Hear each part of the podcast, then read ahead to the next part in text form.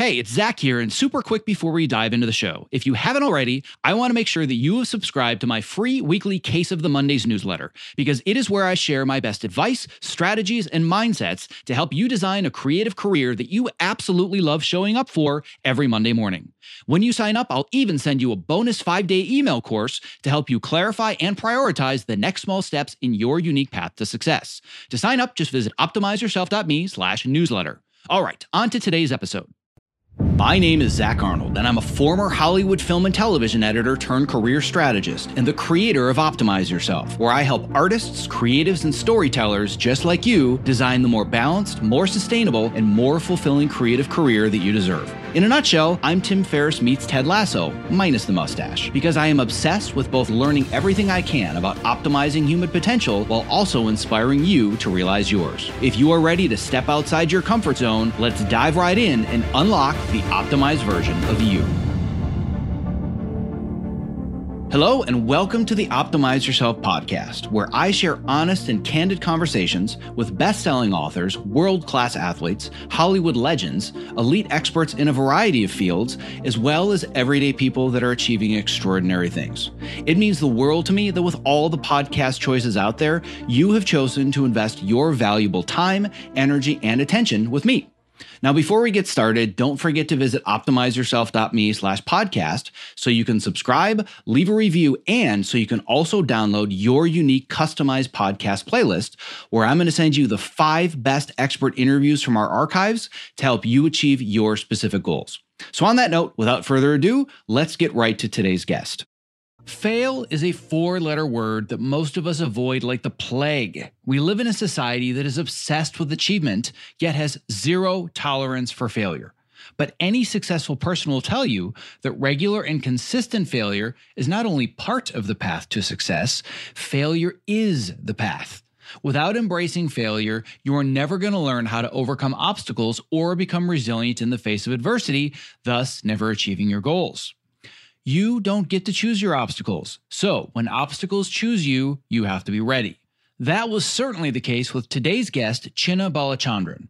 In 2019, Chinna was suddenly and unexpectedly afflicted with an acute subdural hematoma, or in layman's terms, a slow brain bleed that has a mortality rate of 50 to 90%. Let me say that again 50 to 90%.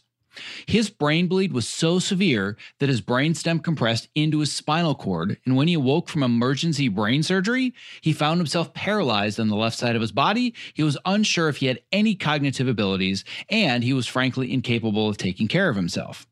And now, just two years later, Chinna is back to work as a school psychologist. He's an advocate for neurotrauma survivors. He's newly married. And get this, he has competed on American Ninja Warrior for not one, but two seasons. His recovery on paper is nothing short of miraculous. But when you hear him talk and tell his story, he tells it as a simple practice of accepting where he was day after day after day, taking tiny steps forwards and celebrating the small wins. Failure was simply a stepping stone on the road to his success. Though I sincerely hope you never have to endure a traumatic brain injury, the lessons learned from this conversation apply to any obstacles you might encounter in your life. Prepare to be inspired and armed with practical strategies to take you on your own road to success, which, by the way, is going to include a lot of failure. All right, without further ado, my conversation with American Ninja Warrior Chinna Balachandran. I'm here today with Chinna Balachandran, who is a school psychologist. He's an advocate for neurotrauma survivors. He also happens to be a neurotrauma survivor himself, which we are going to talk a whole lot more about. And you are a two time competitor on American Ninja Warrior, all of which we're going to dive into a whole lot deeper in an interview today. So, Chinna, it is a pleasure to have you here today. And I'm really excited to allow you to tell your story and share it with my listeners. Appreciate it. Thank you so much for inviting me. So here's the, I'm going to give a, a, little bit of a brief uh, overview of how you ended up on the show because I'm going to admit it's a tiny bit embarrassing. I haven't told you the story yet. So I saw your story as one of the featured packages on American Ninja Warrior when it aired. And I remember watching it and thinking, this story is absolutely unbelievable. This is somebody that has to be on my show. As you know, you've kind of gone through a few of my past episodes, and one of my favorite interviews was with uh, Jimmy Choi, um, who's a Parkinson's uh, survivor that is a multi uh, American Ninja Warrior athlete as well. Um, and I was thinking, oh, this is perfect. It belongs in the same category of the, the Jimmy Choi type interviews that I do. And I did absolutely nothing. I didn't put it on a board. I didn't set a reminder. I didn't put on a to do list. And all of a sudden, it just kind of flew out of my brain. And then a few months ago, I was following Jimmy Choi's Instagram, and there was a picture of the two of you when he talked about how you're both uh, brain trauma survivors and survivors of these things. I'm like, oh my God, this sounds amazing. Tell me more about this person's story. So Jimmy sent me a message, and I'm like, Oh my God, I'm such an ass. This is the guy that I was going to reach out to like a year ago and I totally forgot. So, the point being, you should have been on this show like a year ago. But because of my absent mindedness, it was actually thanks to Jimmy Choi and his Instagram that I realized this guy's got to be on because there's a reason I saw that post on that given day. And I remember this story and I said, people have to hear about what you have overcome. So that's kind of my embarrassing version of why you're here, as opposed to you probably should have been on here like a year ago. I'm actually appreciative that we waited a year to do it because I genuinely had no clue what I was doing on Ninja Warrior the first time that they showed me. And now, after a year of having been one, preparing for the sport, and then two, getting to become a bit more familiar with some of the faces and and some of the the really salient parts of ninja that have applied to the other parts of my life i feel like this will be a, a better interview yeah. Okay. Great. Well, then I'm, I'm glad to hear that. And if we want to have a long, involved conversation about not being prepared for American Ninja Warrior, boy, can I dive into that one myself. Because um, as uh, many of my longtime listeners know, I too am a, rookie of American Ninja Warrior. First run did not go well at all. And what I learned almost immediately in the flash of a few seconds is you think you can be as prepared as possible for something, and then you realize how unprepared you really are. You check off all the boxes. I've worked on the forearm strength, and I've worked on laches, and I've worked on balance, like years years and years of getting ready. And then you're like, oh crap, I didn't focus on this thing and I'm wet. All right. So now it's time to start over. Right. So it, it really kind of puts into focus your habits and your behaviors and most importantly, your mindsets. And we're going to talk about all of those. But before we get right to kind of the meat of the interview, which is understanding what your uh, your story is and how it is that you got on American Ninja Warrior and why they picked you, I actually want to get to know a little bit more about Chinna before any of this happened. Because in the research, it's always about your story begins when you had a subdural hematoma, which is a very severe brain injury, and we'll talk more about that later and how like the prognosis is you should be dead right now. Um, but I want to know more about you before that because I know that you originally came from the Midwest. You flew out to LA, and I'm sure there are reasons for that. There were dreams in your heart. So tell me more about your story, about what brought you out to Los Angeles before your real story begins. Sure. So I met my now wife when we were in graduate school as competitors at the University of Texas uh, for their school psychology program and we go through our training. I begin practicing in Austin, Texas, and she continues in school to get her doctorate. And as part of that, she has a training opportunity that brings us to LA, uh, where she gets involved as a clinical psychologist in some hospital level systems. And so I moved to this new city with her keeping my job in Austin, working as a school psychologist at a, it, it, was actually the Texas School for the Blind and Visually Impaired.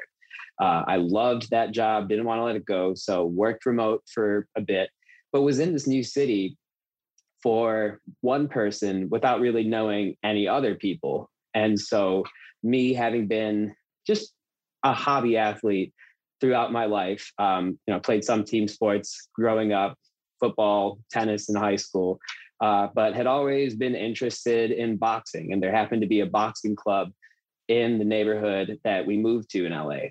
So I figured like this has been something I've been curious about for a bit. Like, why don't I go and check it out? And sure enough, I fell in love with the sport and got really immersed in it for a few years. Um, there's a great amateur boxing scene in LA and some pretty fun guys who are getting ready for their own fights that were in this club with me. But I myself just kept it at the hobby level, never intended to go beyond that. But this does seem like a natural segue to share how I did actually find myself on this ninja path in sort of a falling backwards way. Uh, me being a hobby boxer, I would go in and I'd spar with some guys who were getting their amateur game going. And one Sunday, January 20th, 2019, I went for a spar didn't think too much of it aside from like this was a bit of a harder spar than usual. Um, but you know, there was no moment of knockdown, no knockout. Uh, I was on my feet the whole time, had conversations with people, didn't think anything was amiss until I drove home, spoke to my she was my girlfriend at the time, um, and got in the shower. And about 90 minutes after this spar had ended, I realized I'm seeing dark circles out of both of my eyes. And I'm like, okay, something is happening neurologically. And by the time I finished the shower, I had vomited, which, in case any of your listeners need to know this, if you've ever taken a blow to the head and you vomited, that is an indicator that you need to go to a hospital immediately. So that's going through my mind. And I know, okay, I got to go figure out some help. Um, and my wife was in the next room on a work call. So unfortunately, it was just me uh, in the bathroom as my body is beginning to shut down. And I don't really know what's happening, but I do know I can't, I'm losing the ability to speak. I'm paralyzed on the left side of my body and I'm in and out of consciousness now. So I get her attention by thrashing loudly enough on the floor. She makes the life saving call to 911 and informs the paramedics that I was a boxer and I was taking blows to the head which was really critical information because I was originally going to be taken to the closest hospital down the street, but there's actually only one hospital in LA that treats neurotrauma. And so, anyways, I can go into the, the multiple miracles that resulted in me being here a bit later, but all this information put me in front of a doctor who made a life or death decision to operate on me, and it ended up being the right one. I had this emergency brain surgery that saved my life and saved a lot of functioning. But yeah, that was a long winded way to tell you about who I was before LA. Uh, so let, let me ask you this because I, I, I think that uh, obviously the majority of what we're going to talk about today is going to be post brain injury recovery. You know, talking about the prognosis and how it was so dire, and really the the elephant in the room is the questions everybody's asking. Like, if you're supposed to be dead, how did you become an American Ninja Warrior? Right? That's a, that's the big question. But I want to ask a question that I don't know if anybody has ever asked you before, and maybe they have, and I just haven't found it. But what I'm really intrigued by, and I can't explain any of this, and you can say it's faith or religion or the universe, whatever it is. I don't believe it's a coincidence that before this injury, you were dealing with people that had disabilities. So I'd like to know more about what drew you to not only psychology, but working with deaf and blind children. Being a school psychologist really jumped out to me because I I had a good school experience growing up. I think it's important to give back. It's not specifically a religious thing. I did grow up in the Hindu temple, and I appreciate having that upbringing, going through Sunday school. But I wouldn't call myself like an overly religious person. It's more so I just believe in leaving the world a little bit better than when you found it. And working as a school psychologist and getting my training experiences led me to really appreciate working for the most underrepresented, the most voiceless of people like people with visual impairments and deaf blindness and sensory impairments. And that became a really satisfying thing for me in Texas. And then now here in LA, I'm working in a inpatient residential treatment facility for adolescents. So it's a psychiatric hospital for kids who have been through the kinds of things that really marginalize you as a demographic, uh, being through the foster system, being uh, homeless, child sexual commercial exploitation of children, uh, CSEC, a lot of things that big picture society kind of overlooks. And I think it's really important to advocate for the little guy. And I'm interested in where that comes from because I always I'm always trying to understand how things work. I've been this way since I was literally a toddler. I point at things and I it's not just about what is it, it's how does it work, whether it's a gear or a machine or taking things apart. And when you said I had a really good school upbringing, that actually makes me wonder what would drive you to decide that I want to be a part of a career that's so challenging. Because to say not only that I want to be a school psychologist, but now you're working with adolescents that have been through all this trauma, that cannot be easy. You can't wake up and say, well, another easy nine to five at the job. Like you have to be totally invested in that. And I'm curious what drives you and what your deeper why is to choose something like that that's so challenging. I love this question. And to be honest, uh, if I have been asked it before, I don't, it's not coming to me. But what jumps out right now is well they need it. They they need help.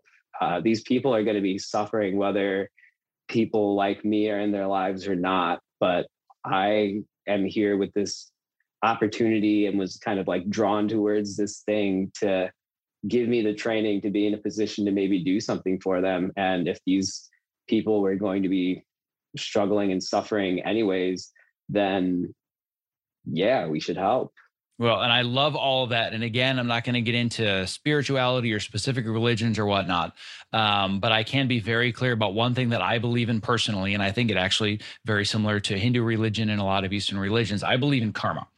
I think that most religions, whatever they are, it's just their own version in some way, shape, or form of karma, where certain actions lead to certain reactions, and whether it's afterlife or whatever it is, reincarnation. Um, but I don't think it's a coincidence that you chose such a rewarding career that's about giving back to people and you ended up in a situation where I believe the percentage was far over 50% of people that have a subdural hematoma not only, you know, live poor lives, they're essentially dead or they're vegetables. Is that correct? That's right. It's uh I don't think that's a coincidence. Yeah, uh, you know, the doctor who saved me would tell you that there are no coincidences in this world. Uh, so I think he also shares your attitude about karma and and this general spirit that there's there's meaning when you look for it. Well, knowing all of this, knowing kind of the the path to to get to kind of where your story begins, so to speak, at least the, the public facing story that you've told many times and is told on American Ninja Warrior, starts with I have a subdural hematoma.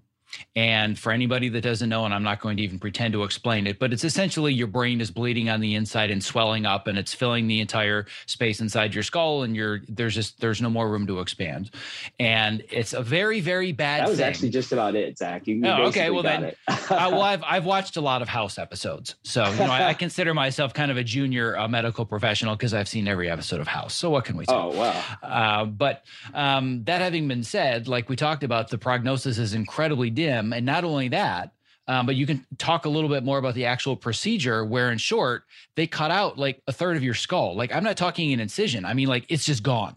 Right. So just as you uh, so beautifully explained what that injury is a subdural hematoma. Is it's describing a brain bleed. And when there's too much intracranial pressure from all this blood and cerebrospinal fluid that shouldn't be there the brain is going to it's going to move and your it's going to compress your brain stem is going to compress into your spinal cord.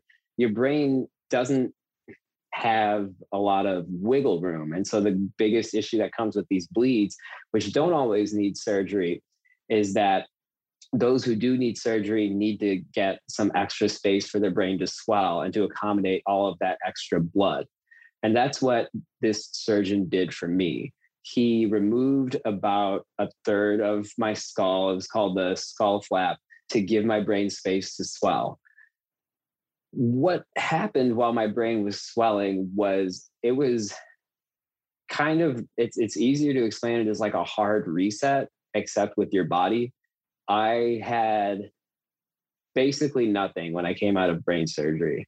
Um, you know, so I explained earlier I was taken to the hospital, rushed into surgery I came to briefly once to a room full of people saying, Don't move, don't move. You've had a brain bleed and you're in a scanner right now. And then I have one thought, which is like, okay, well, my life's going to be different. And then they put me back under. And I wake up to a room full of nurses screaming, Don't move, don't move. There's no bone, which I didn't know what that meant. But that meant that they had removed this big slice of skull and there was nothing there to protect it because my brain needed to push out.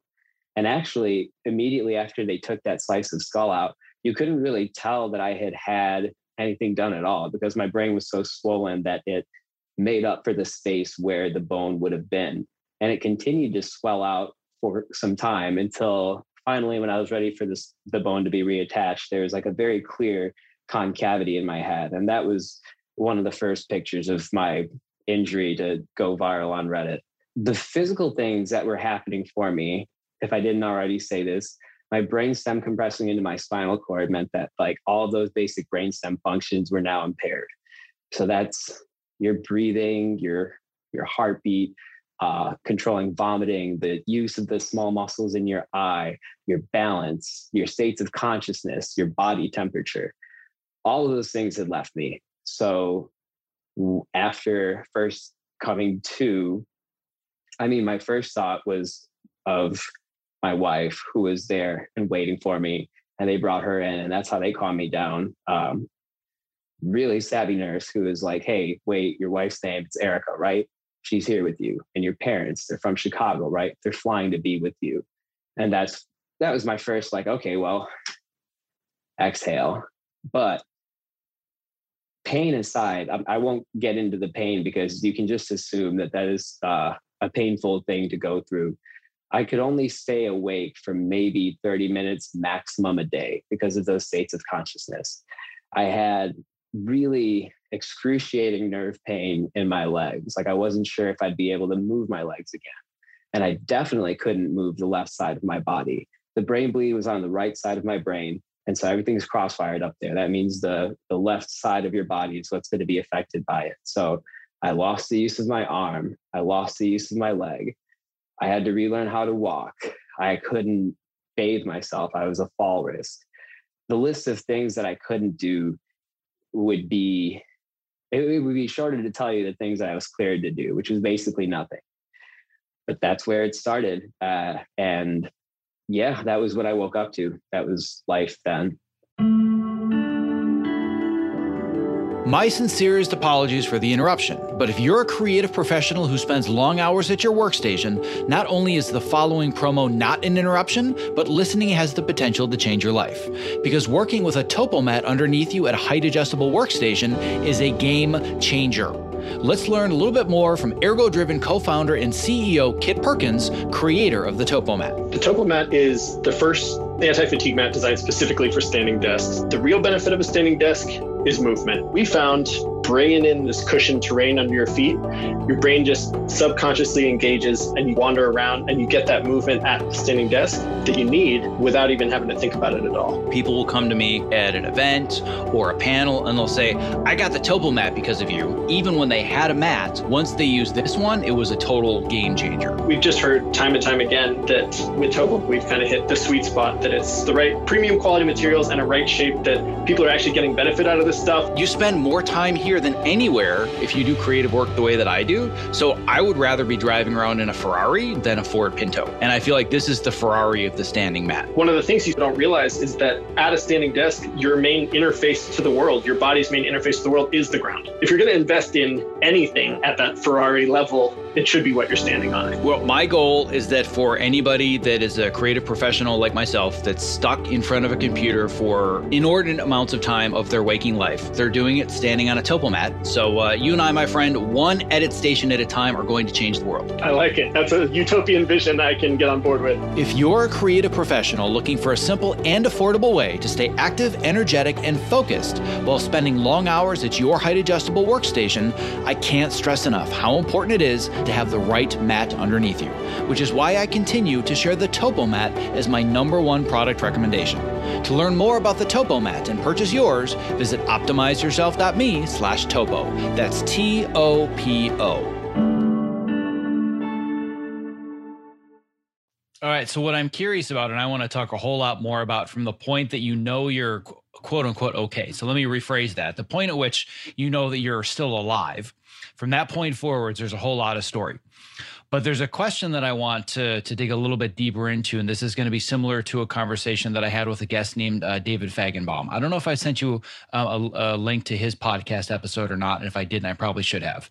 Um, but he uh, went through this one of the most inspirational stories I've ever heard. Um, he was a physician himself that got diagnosed with something called Castleman's disease, um, and he was basically on his deathbed five times over and over and over over the course of several years. Like it's one of the most astounding stories. His book um, is amazing, um, and what he went through is amazing. And he actually was the doctor that found the cure for his own disease because it was incurable. So it's an amazing story. Um, I'll link to it in the show notes if anybody wants to listen to it. It was episode 100.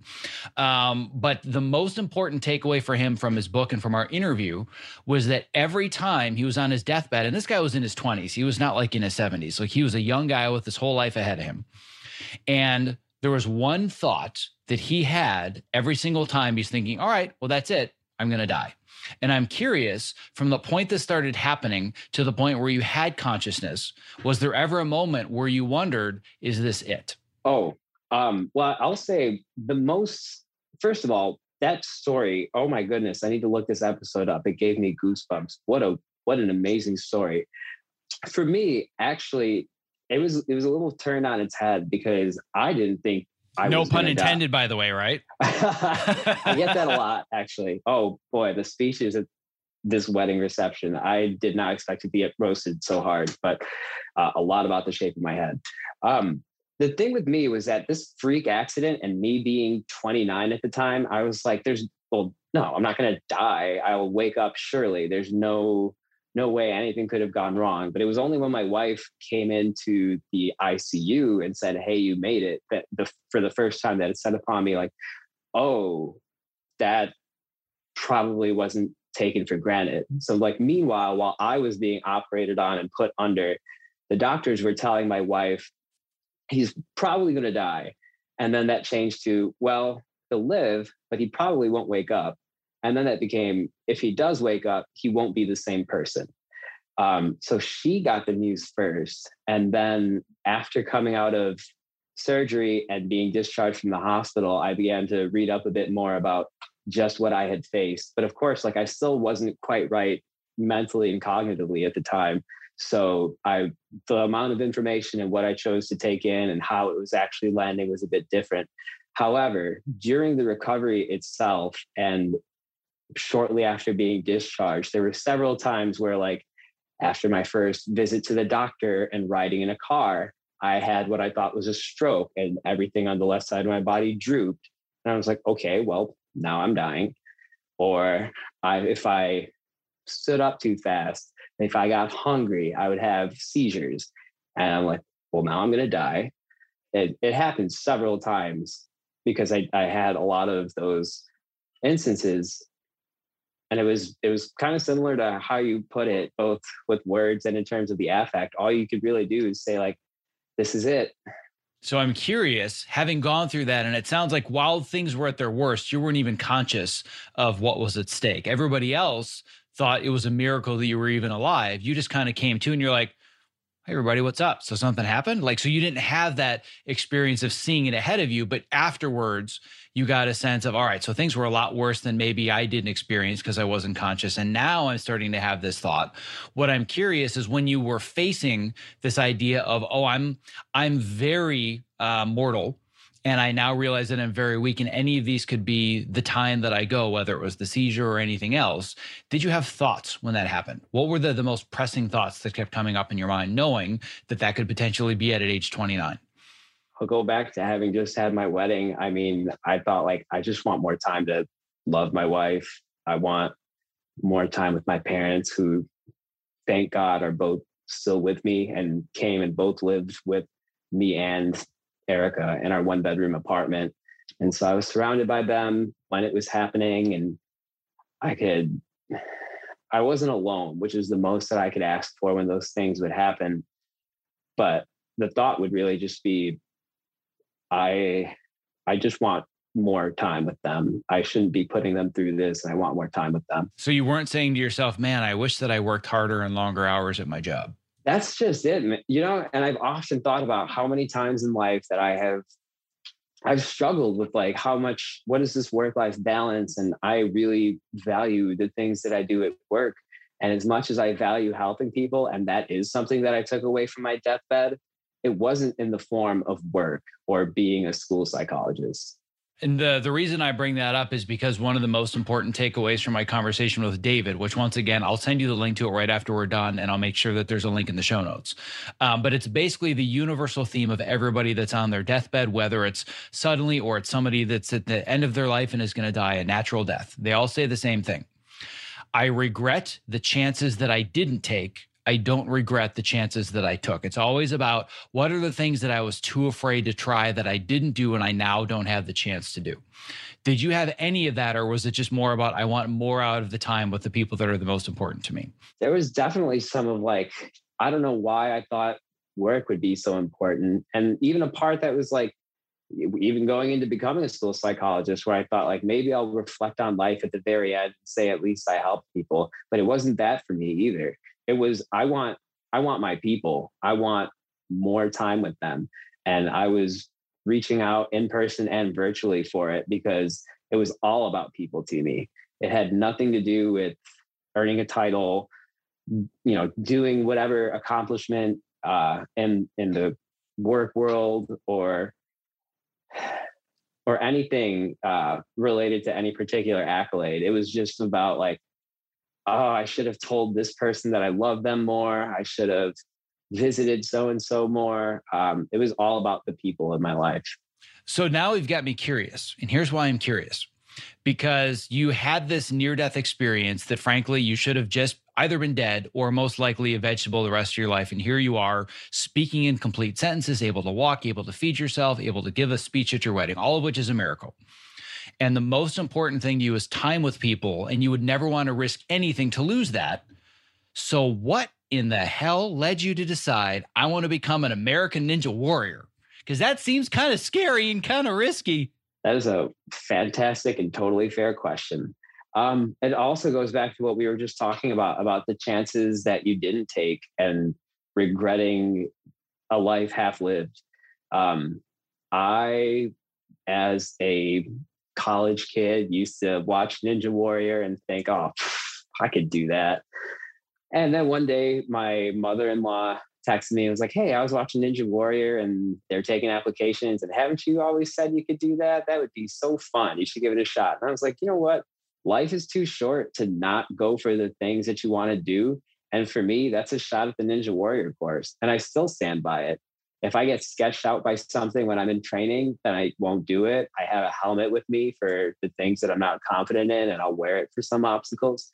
But it also comes from a, a place of Ninja can kind of be a platform to get the message that I want to put out. And that's that you can still find some joy in life after something horrible happens. It doesn't have to be this high flying stunt show that I'm doing, but it doesn't have to be the end of the things that that bring you joy. So again, what I'm sensing is there's this theme between your work and Ninja Warrior and everything else, which is that I want to be the voice for the underrepresented, but I also want to make sure that they know it's it's not always going to be this way, right? There's there's a light at the end of the tunnel. And I think that's a really important mindset that I want to dig deeper into. If we think about, you know, looking back in hindsight, yeah, there there are a whole lot of things that happened, but you got through it, and now look at where you are. You're you know doing great, and you've been a two time American Ninja Warrior. But something tells me that there was a time when you said to yourself, "Is this just going to be the rest of my life, where I'm going to be drinking through a straw and I can't use my left arm and my legs are killing me, and walking is a distant memory?" So for somebody that's in it, right? For somebody, whatever their challenge is, their obstacle, and they're thinking, "Is my life ever going to get better?" And they're terrified is this all that it's going to be? You've been there. So talk to me a little bit more about how you dealt with this emotion when you actually didn't know that things were going to turn out the way that they did. I mean i think a big part of my story and something that i try to normalize is that there's no unconditional positive thinking and and never letting any doubt creep in that results in a good outcome. You can't will yourself to this. There are so many people with the same injury as me who died simply by chance or who have had less, um, I, I guess, for lack of a better term, like visually dazzling with the high flying stunts, uh, recoveries as me. And it's not for any lack of of want or will. Part of the reason that I'm doing this is also honoring it's honoring the version of me that was bedbound and in this hospital bed, wondering if this would be the rest of my life. Because you can't set I didn't aspire to be an American Ninja Warrior. That was the last thing on my mind at all. I came from a past of enjoying to use my body for athletic endeavors, but I had to accept that maybe that part of my life was over. Maybe the part of my life where I can go and work and use my mind to make a living to provide for my family is over. Despair is part of it, and it kind of needs to be normalized. People who are going through it don't need to put on a happy face because that's more palatable to the people around them. Don't get lost in it. Don't let yourself wallow in despair and lose sight of any hope whatsoever because hope is everything. And that's also why I'm doing this is to maybe be that for someone else. But for the people who are going through it, it's okay to have that despair. Other people who haven't had these horrific circumstances, these these crazy, unimaginable health things going on aren't going to get it. But feel that, know that it's possible, and then do what you can from there. That's all it is. I didn't I didn't dream of a recovery that could have gone this far, but it was just simply setting small goals and putting one foot in front of the other over and over and then things just happened to work out for me. Yeah, and I want to talk a lot more about this idea of setting small goals and moving forwards in little pieces every day. But the first thing that I want to point out that I think is so vitally important, not even vitally important, like it is essential if you have any interest in overcoming any form of obstacle or challenge, whatever the circumstances are, whether it was in your control, whether it wasn't, is you said the word accept right? And I think that what happens so often with people, and it doesn't just have to be with traumatic brain injuries or accidents or anything else, but when something is put upon somebody, they say, well, this wasn't my fault. But what they do is they don't see the difference between fault and responsibility. This wasn't your fault. I mean, somebody could say, well, yeah, you know, you chose to be a boxer and it was, you know, brain hemorrhage, but whatever. Like, th- obviously, this, if had you known this, you wouldn't have been a boxer. It just happened and it's such an anomaly. So, not your fault but it sounds like what you decided to do fairly early on was say, I take responsibility and I accept the fact that this is now my new normal. Yes? Yeah, completely. It's exactly that. I've said earlier mm-hmm. what it means to figure out your new normal and that I had to accept what mine was for that day. And then the next day, I would try to push that new normal. But it's precisely that and when it comes to this idea of small goals, one of the things that uh, I've been teaching my students for years, and it's something that Jimmy Choi talked about, and it really seems to be kind of a, a prevalent uh, theory or mindset that I see throughout the ninja community, is that your goal is not to be the best at anything on any given day right? Like we've talked about uh, before we even started the call, and like I talk about all the time, it's not about I'm racing against others, it's that I'm running my own race. So, talk a little bit more about this mindset of all I have to do today is be the tiniest bit better than I was yesterday. I mean, I think it's applies to everybody regardless of neurotrauma, but when I was me having dealt with the brain injury that I had, setting those small goals and having things be so concrete made it a lot easier to celebrate when I did meet those goals. And I think practicing gratitude and celebrating the journey that you're on and any incremental progress is everything but not everybody is going to celebrate that they were awake for five minutes longer on Tuesday than they were on Monday, or that they were able to bathe themselves in the shower. But it did start there. It started with things as simple as not throwing up when I was in the car or being able to walk to a window and looking out it without having vertigo. And then upping the ante to the next day, being able to walk down a hallway and turn my head while walking and I think the same can be true for for anybody setting any sort of goal. It was the same with me with ninja, a sport that I had no background in whatsoever, and now am able to do some things that I'm proud of. The basically what I have discovered, thanks largely in part to Ninja, but from talking to, to people like yourself and Jimmy and everybody else, is essentially the secret formula to be successful at anything and it seems like oh my god like what a crazy promise. Like nobody could have discovered that. But and it's not something i've discovered. I've just extrapolated from other people that have discovered it and shared it in their own journeys. But essentially i broke it down into three steps.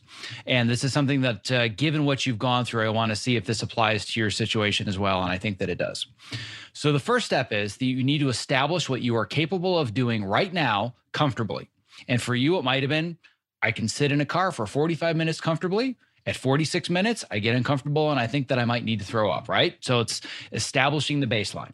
The second step is you need to find the hardest version of that same thing that you're capable of doing, but make it uncomfortable. So you're pushing towards something that you're capable of, but it's a lot harder. And then step three is you do that thing consistently until that becomes comfortable. and then you move the goalpost and you make it uncomfortable again. Would you say that's relatively accurate about how your journey worked from waking up realizing that I can't walk, I can't move my arm, I can't eat, to all of a sudden you're, you know, swinging from bars and, you know, jumping on quad steps? A hundred percent. Um, and it actually ties very neatly to what I had been doing for work as a school psychologist as well. Your job is to find what a kid's baseline is, uh, what is their need, and you identify it. Uh, let's say their need is an expanding their social circle, and you see their baseline is that they can't hold a conversation for longer than three minutes, and it only has to be about one specific area of interest. Well, I think it might be attainable for that student to talk to somebody about two areas of interest and maybe find something that they have some overlap with with another peer and i want them to be able to do that for three conversational turns you me you me you me you make it observable attainable but in that frustration level and then once they master that you determine what the area of need is and what's the new frustration level and then that's their new goal um, and so that that mentality had already been ingrained in me and i had been speaking that language in one world and now I brought it to my world. So then it sounds like the training that you had as a psychologist played a pretty large part in your recovery. So do you feel that if you hadn't had some of those tools that it might have been harder for you to accept and put together a plan knowing that, you know, this could just be it? I think the parts of it that helped were that I I had other disciplines floating around in my head as a school psychologist, you're working with physical therapists and occupational therapists and several members that are also part of a rehab team in a hospital. And so that combined with having had uh, about a decade of practicing yoga under my belt were really critical when it came to relearning how to walk, figuring out my like vestibular sense, where my body is in space, already being able to speak some of that language. And those things combined with this plan of attack for I know I'm not going to get out of the hospital bed and be fine. I'm not going to get up and give speeches at educational psychology conferences right off the bat. But I do know how to retrain myself and measure some progress so I can maybe approximate the person that I was before. And then you just keep going and going and seeing what that new frustration level is. And now I feel much, much like who I was.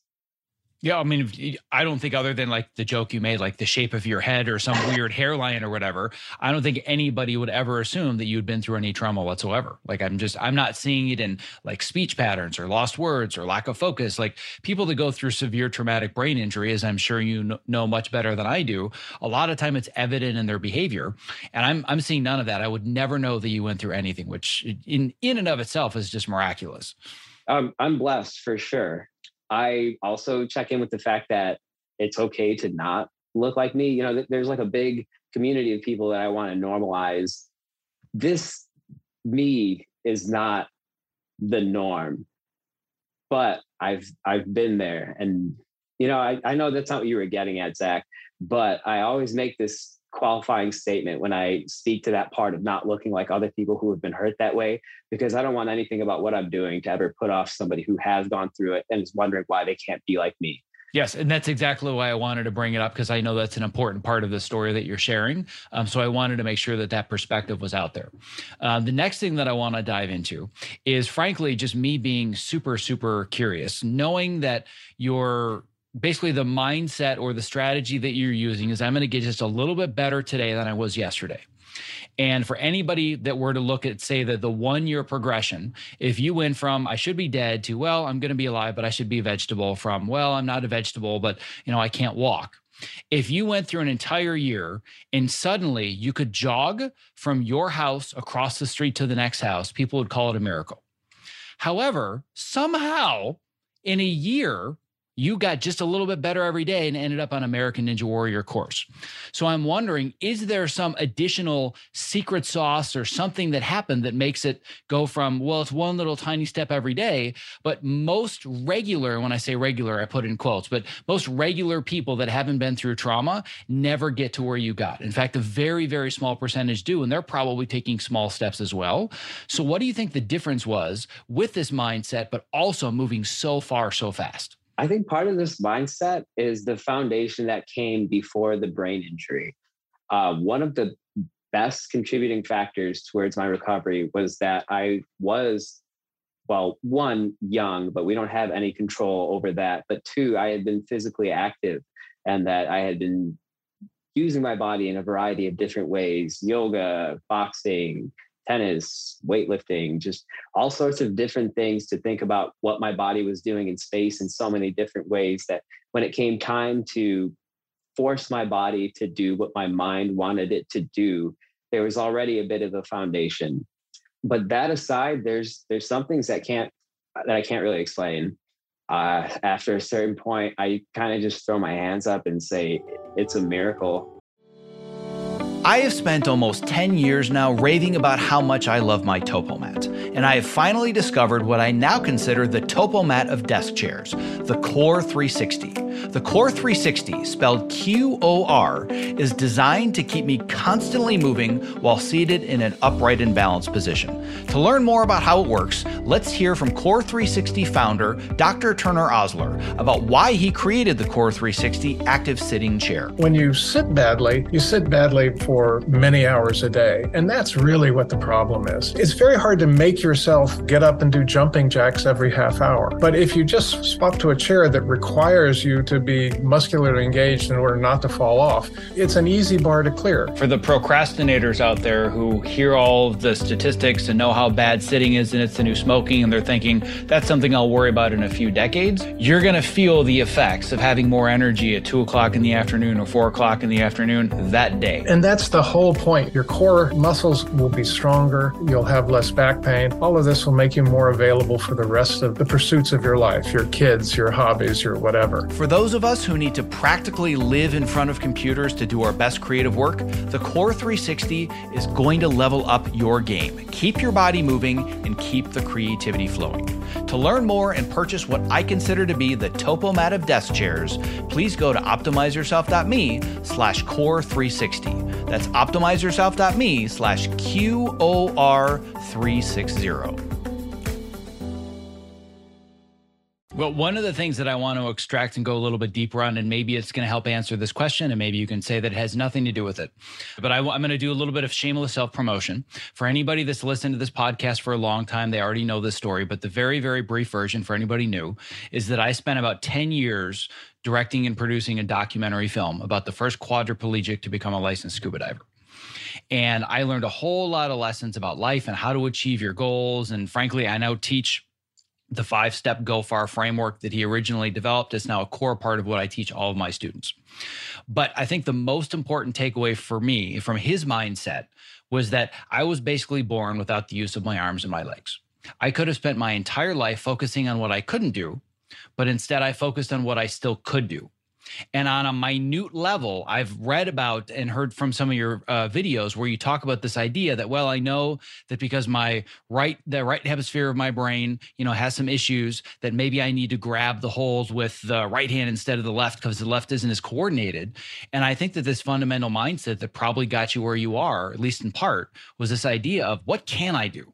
Not well i can't use my left hand the way that i used to so i might as well just skip anything where i have to grab it. You're like screw it. My right hand still works. Let's just retrain my brain to do that. So talk about the kind of the mind body connection and this idea of you understanding that i need to focus on things i am capable of. I'll speak to that part first because i i love that line of thought and where you're going with that. It's what we in education call compensatory strategies where you recognize that there's something that isn't a strength for you but you plan for it and you plan for things to go wrong. And similarly, actually, I don't I don't talk about it very much, but I do. Uh, now is a good opportunity to say, like, I don't think any coaches or people that I train with know that I don't really have as good of control over the left side of my body as my right.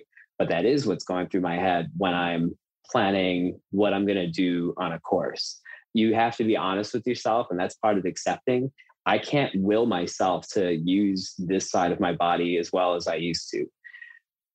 And so I adjust. I can still do plenty of other things that people, brain injury or not, wouldn't be able to do. So let's run with that and let's play to my strength and let's use this strengths based strategizing to find where I can be successful. And it's starting to work. Well, I wouldn't say that it's starting to work. I would say that it's been working for a while, for sure. Because uh, if I having a little bit of experience, not the level of experience that you do, um, but I have just enough experience with the Ninja Warrior sports and actually being on the show as a rookie, that I don't take for granted how difficult it is to number one just be on the starting line because a lot of people, and I'm sure that you've probably heard this more than once, and I hope you haven't, but you probably have. Oh, well, you just got on because of your story. You have a sob story and you get on American Ninja Warrior, and they don't care about the real athletes. It's just a TV show. I'm guessing you've heard that more than once, right? Right. Yep. Yeah. So that that's that that's out there everywhere, and it drives me crazy when people say that. Um, but I know personally how hard it is just to get yourself to the starting line just so they uh, and some of it yes it is a television show and it's not based on you have to do x number of pull-ups or push-ups or anything else. If you have a good story you do have a higher percentage of getting on the show. But the component most other people don't understand is if they believe that you have no skill whatsoever or you're just going to hurt yourself you're not going to get on the show. So i'm assuming you had to prove visually after they saw your story it's like well yeah but are we like going to be getting sued because you're going to hurt yourself on the course? So talk to me about how visually you convince them, no, no, I can actually do this. It's not just an inspirational story. I can actually compete. Well, to be fair, in year one, I will I like leaned into being just a guy who was on Ninja Warrior for having a good story. Cause my my audition video was like I, you know, I'm climbing a rope on the Santa Monica Pier and I'm doing some pull-ups and showing that like you know, I, I'm doing box jumps and showing that my body is okay. I can handle like your everyday average levels of athleticism. And then I went out on the course for a sport that I was not very familiar in and showed your everyday level of athleticism. But then between then and year two of sending it in, like I'm I'm doing lache lanes that were circulated on SportsCenter and like having some success in training that's showing like, oh, this guy's actually I didn't I didn't just go I went from a guy who was on Ninja Warrior for having a good story to like now being okay with calling myself a ninja. I knew all along, even after falling in year one, I was like, that wasn't the best I could do. I just needed more reps. And sure enough, I came out and on year two did get a little bit farther because more reps paid off.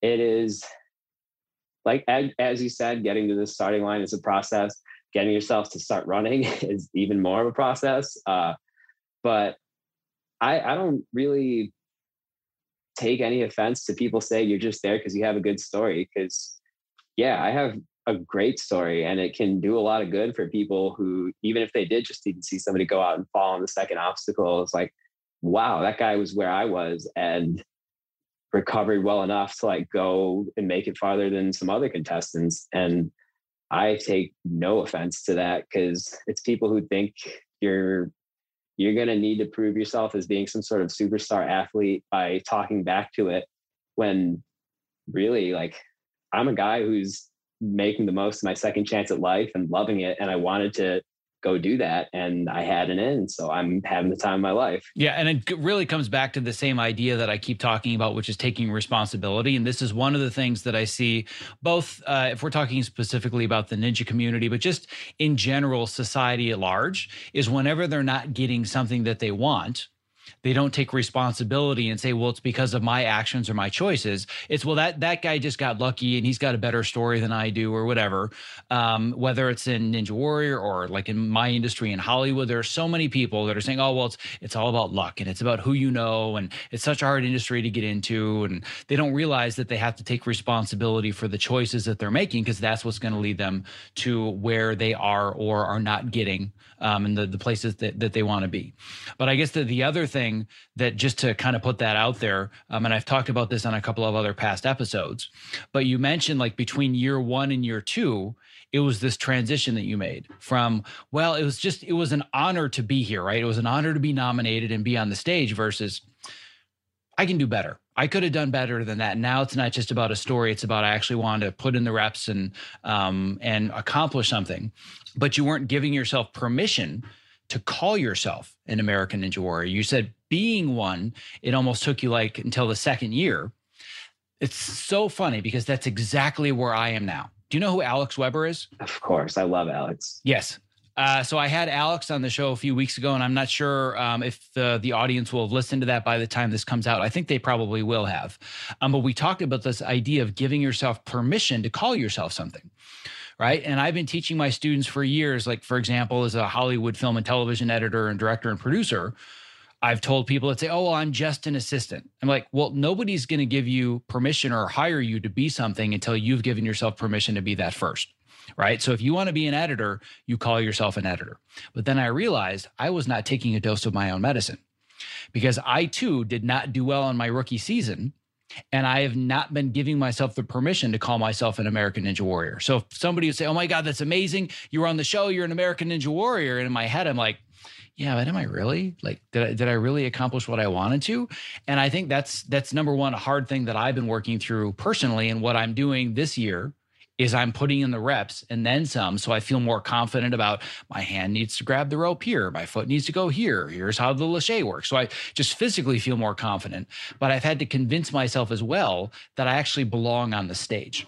So I'm curious, did you ever go through something similar to that? So did not know Alex did this a few weeks ago, but I love that you brought him up because Alex has a thing about what the label of a former athlete did for him and how categorizing himself as someone who is you know eh, who liked sports who played sports but who no longer did that what that title did and how how it just saps your energy if you don't let yourself be in something you've you've earned you've earned or don't let yourself or stick to something that is not what you really are.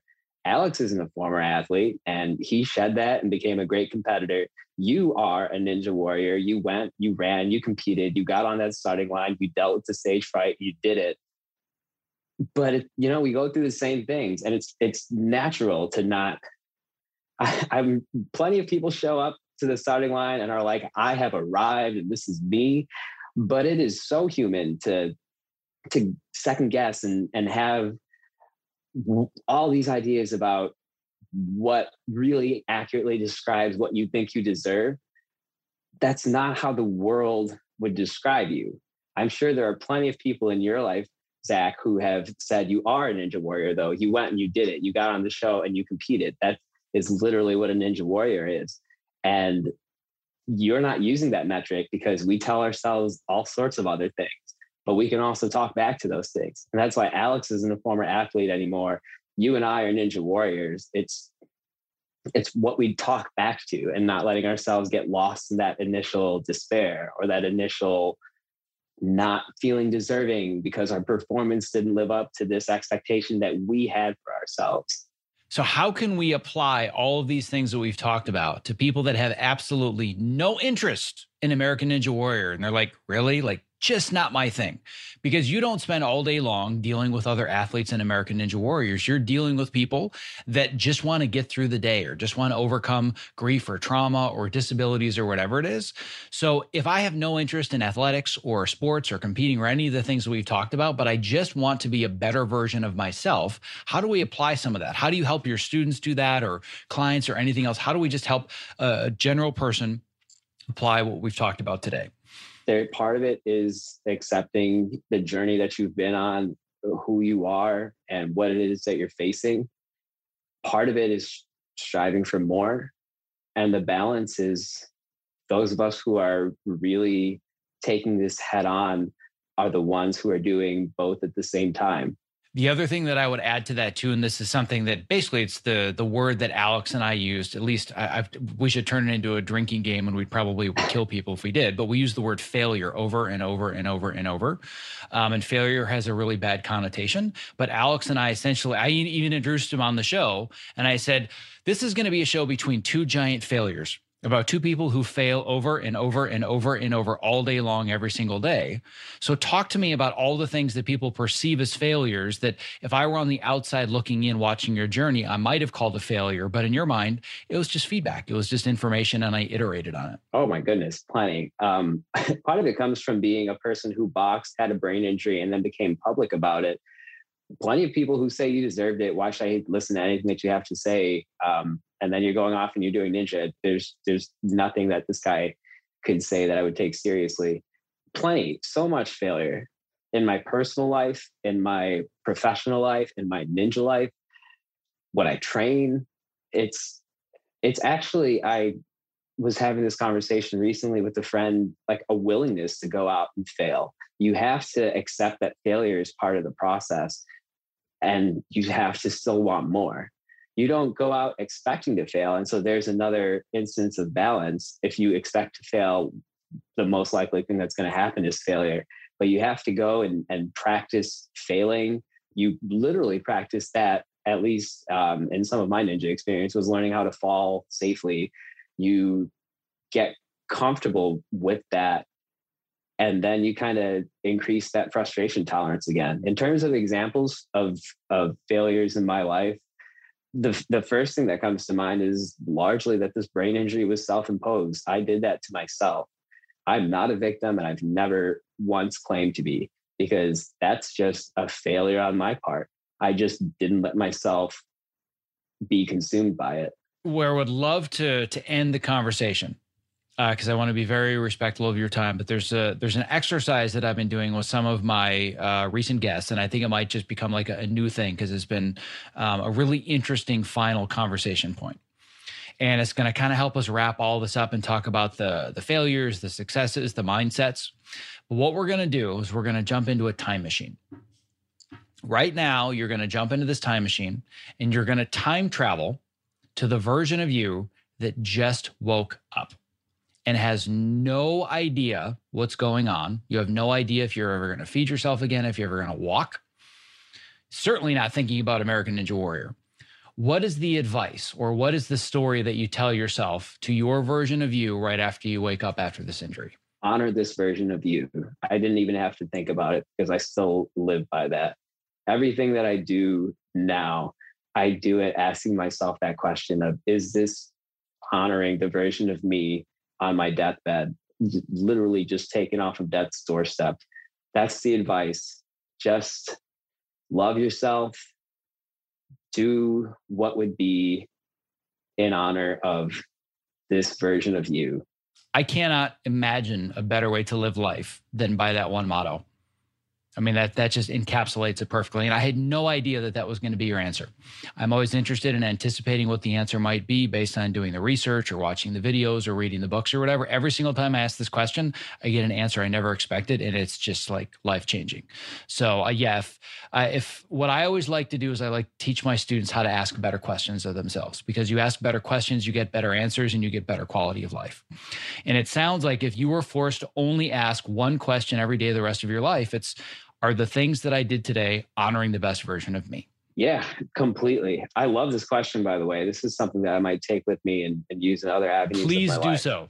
Yes, um, i I do not have a trademark on it, so you can please use it uh, to whether you're talking to your students or otherwise, because um, I find that it's a really useful exercise for people to gain a little bit of perspective about what it is that they've really been through. But that perspective can be lent to other people that are going through it. Completely right. Because again, the the mathematical odds of having more than maybe one or two people listening today that actually have a traumatic brain injury in a similar story probably pretty slim. But that's one of the things i love about ninja warrior is that it's like the best metaphor of life ever. I think that sports and athletics in general are a great metaphor for life but ninja is like the epitome because there are literal obstacles that you have to learn how to overcome literally one step at a time and that's the perfect metaphor for how you have to overcome everything in life. Yeah um you know honestly just because you brought this up i kind of i keep me doing this stuff kind of on the down low and I've only recently started telling people like you know my students and other coworkers that this is something that i do. But um, around the time that i did they said would you please speak to our graduating class at, last year in the spring uh, and part of it, and something that really stuck with me in the speech, was I had the opportunity to say to these kids who have been through some of the most horrific circumstances you could possibly imagine and betrayed by the people who were supposed to take the most care of them, is the obstacles don't care about what we've been through. And it's my favorite part of Ninja. And I think an important lesson for anybody dealing with sort of adversity, brain injury or not, to bear in mind. Oh, I can't even imagine how to close it better than that. Like these, these, I just for the record, this advice is so good. I'm totally stealing all of this. Please. You can take my questions, use them on your students. I'm going to use these on my students because between the idea of am I honoring the version of me that I want to and the obstacles don't care what we've been through. I mean, my God, if that's not a bumper sticker for life, I don't know what is. It's brilliant. I love that saying. That that's a t-shirt right there. That's like a t-shirt. I absolutely love it. Um, so on that note, I cannot thank you enough for taking the time this evening to talk about your story, to be so open, to share some of the things uh, that you haven't really shared in uh, some of the other forums, which is why I like to do this in longer form, is you really get to go deeper into the stories you can't in a newspaper or even on American Ninja Warrior.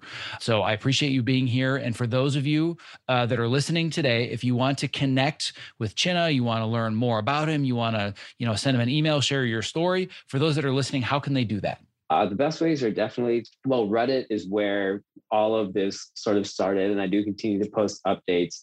My username on there um, to show you how big of a dork I am. It's Qui Gon, give it to you, uh, like you know Qui Gon from Star Wars, and then the X DMX song X Gon give it to you. So Qui Gon give oh my god, you. that's amazing. Um, so there's that. I, I do regularly correspond with people through Reddit who have reached out with similar stories. So other survivors usually get at me through there.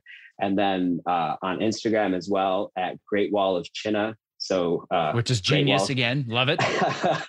um, I'm I'm a really corny person, but I swear I can be very heartfelt and sincere as well. But yeah, um, Reddit, Instagram are usually the best ways to to correspond. Well, I, I love it. We're going to make sure to put a link in all the show notes. And I don't want you to apologize or put a disclaimer for the corniness. I myself teach a, a host of hundreds of students how to better themselves. And I make sure in our Slack community, we have a channel that's called Dad Jokes. Oh, I so I'm it. right there with you.